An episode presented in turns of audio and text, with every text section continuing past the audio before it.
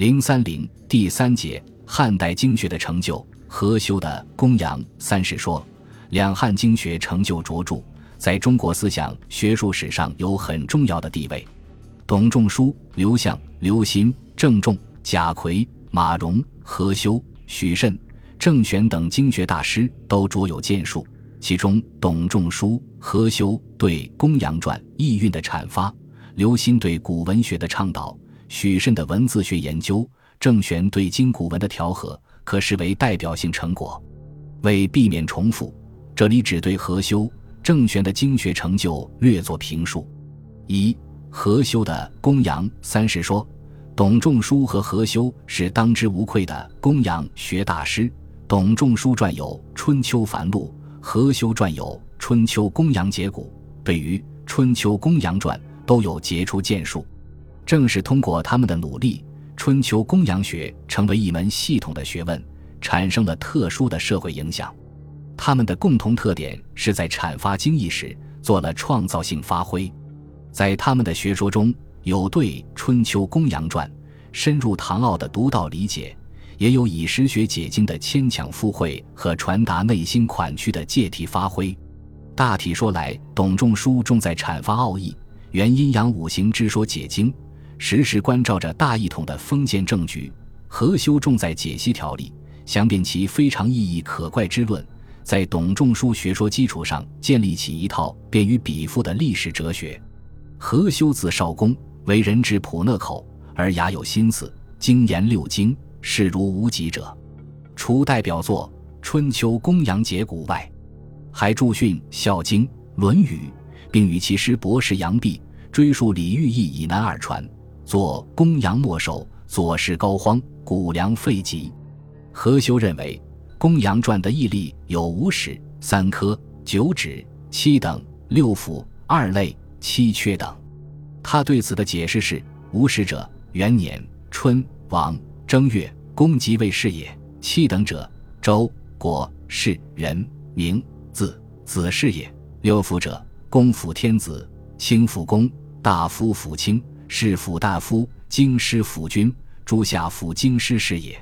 二类者，人事与灾异也。这些过于繁琐的解析，确实可称得上是非常意义可怪之论。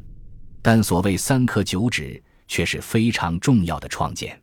徐彦在《春秋公羊传书》中引何修之言介绍：三科九指者，新周故宋以春秋当新王，此一科三指也。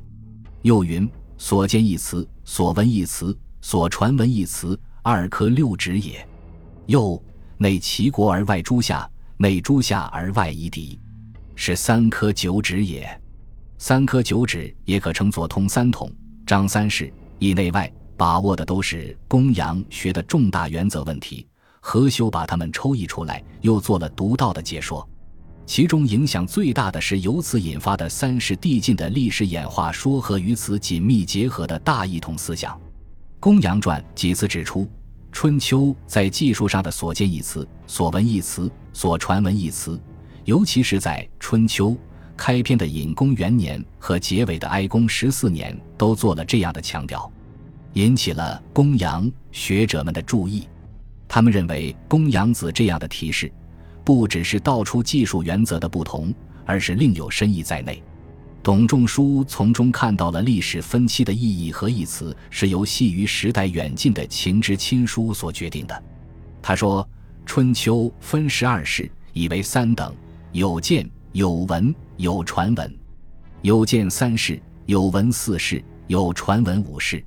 故爱、定、昭，君子之所见也；相、成、宣、文。”君子之所闻也，昔、闵、庄、桓、尹，君子之所传闻也。所见六十一年，所闻八十五年，所传闻九十六年。予所见微其辞，予所闻痛其祸，予传闻杀其恩，与情俱也。董仲舒抓到了情这一儒家思想的要害，且对三世做出明确划分，三世成了变化的具体历史过程。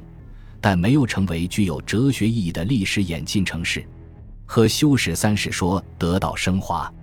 他把所见、所闻、所传闻的三世与由衰乱、生平到太平的历史演化结合起来，做了哲学的抽象。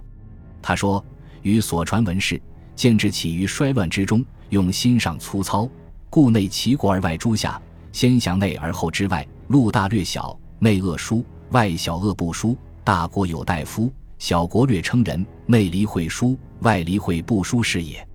与所闻事，见之生平，内诸夏而外夷狄，疏外离会。小国有大夫，至所见之事，著至大平，夷狄尽至于绝。”天下远近大小若一，用心由身而详。在他这里，春秋笔法与社会发展阶段性特点是紧密结合的。这样以春秋为新王法，便有了更普遍的指导意义。三十说与义内外原则相一致，三史的递进与内外一下的合一步伐统一起来，为大一统说找到了一个牢固的理论支点。三史是由衰乱到升平。再进至太平的递进过程，这是强调变化发展的进步的历史观。理论意义是合于社会发展规律，有唯物主义因素；实践意义是指明了社会发展的前景，为后来的改革家、革命者提供了有力的思想武器。三是递进说，是历史与哲学的分离。何修从字里行间揣摩孔子的微言大义。在对乱世的记录中，看到了鲁豫微耳，春秋之化一广，始欲乱耳，春秋之意意志的理想表述。从史学上看，这近乎一语；从哲学上看，却可说是精辟的高论。与何修同时的仲长统也发表了历史演化说，在历史动力上做出唯物主义的解释，以具有人文主义特色而引起人们关注。在历史趋势上。却认为是变而迷猜，下尔加库，推此以往，可及于近矣，表现为历史倒退论。何修的三世说没有涉及历史动力问题，但在历史趋势的看法上是进步的，是乐观向上的。